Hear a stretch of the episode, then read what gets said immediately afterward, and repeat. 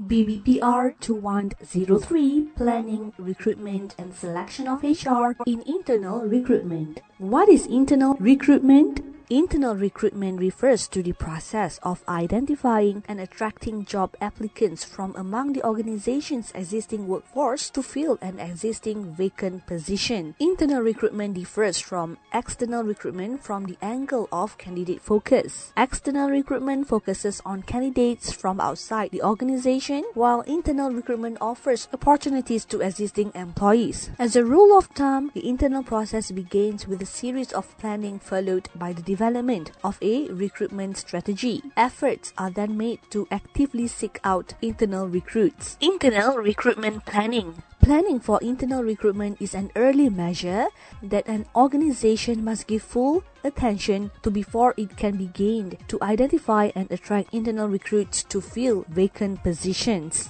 In order to effectively match an internal candidate to a position, the organization needs to focus on three factors in designing the plan. We have career path, basis of a career, and administrative issues.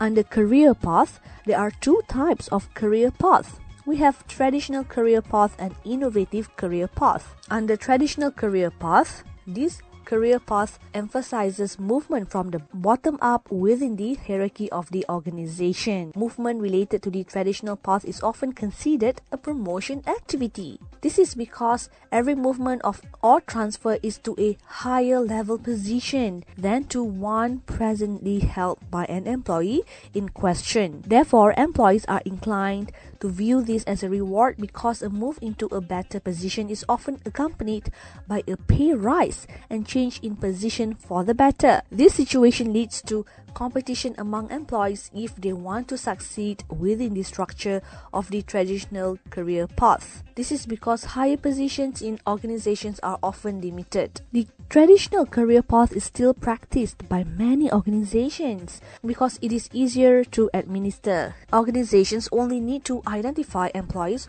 who are suitable for the level of the vacancy in question in order to fill a given position. What about innovative career path? Under this career path, an employee's movements are not just limited to movement from bottom up. They can also be in a form of horizontal movements or even movement from the top down. The purpose of such movements is to encourage continuous learning and enable the employee to contribute fully to the organization. The innovative career path is quite different from the traditional career path. Its objective is to ensure that each employee is given the opportunity of moving to a higher level position within the organization. There are three types of innovative career path.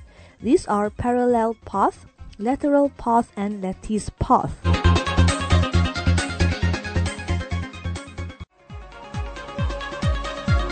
BBPR 2103 Planning, Recruitment and Selection of HR in Internal Recruitment. Career Policy when designing the planning of internal recruitment, the second measure that we should consider relates to the basis of careers within a particular organization. A career path only illustrates the relationships within a specific position and does not dictate the rules between employee movements and the position in question. Therefore, human resource managers need to design a policy to control movements within the organization. The policy will contain the criteria for such movements. A policy, if designed and executed well, will be fair and well received by employees. On the other hand, if there isn't a policy or it is unclear, problems such as favoritism and discrimination may arise administrative issues. The next key factors is administrative issues. It should be considered in designing internal recruitment aside from determining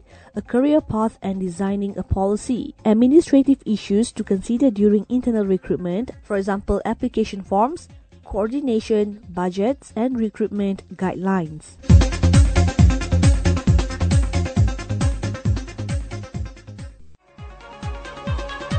BBPR 2103 Planning, Recruitment and Selection of HR in Internal Recruitment. Development of internal recruitment strategies. You see, when the planning for internal recruitment is complete, the organization should then design a recruitment strategy to implement. This will include suitable recruitment resources, recruitment resources, how to select them, and when to seek potential job applicants from within the organization. An internal recruitment system is one that can be practiced by an organization in order to determine where it may be able to obtain suitable internal candidates. In fact, there are three types of internal recruitment systems, and they are open system, closed systems, and focus system. Internal recruitment sources.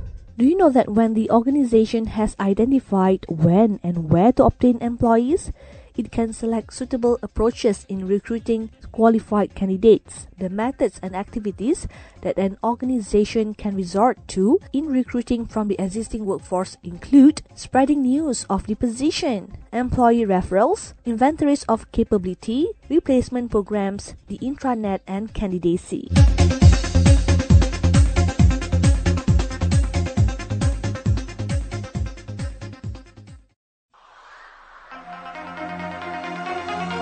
BBPR 2103 Planning, Recruitment and Selection of HR in Internal Recruitment. Selection of sources. There are some selection criteria that an organization needs to take into account to determine suitable recruitment sources. These include number of employees, quality of employees, budget, and contractual obligations. And finally, communication mediums and messages. Well, the search for suitable candidates is done after the planning phase and after a recruitment strategy is in place. This phase involves the development of message and communication mediums. Messages to be communicated for internal recruitment are similar to those for external recruitment and are divided into four specific types. And these are traditional messages, realistic messages, attention getting messages, and focused messages. Apart from that, mediums that can be used by an organization in internal recruitment with the intent of announcing the existence of a vacant position include announcements of the position, other written documents, supervisors and colleagues, and informal systems as well.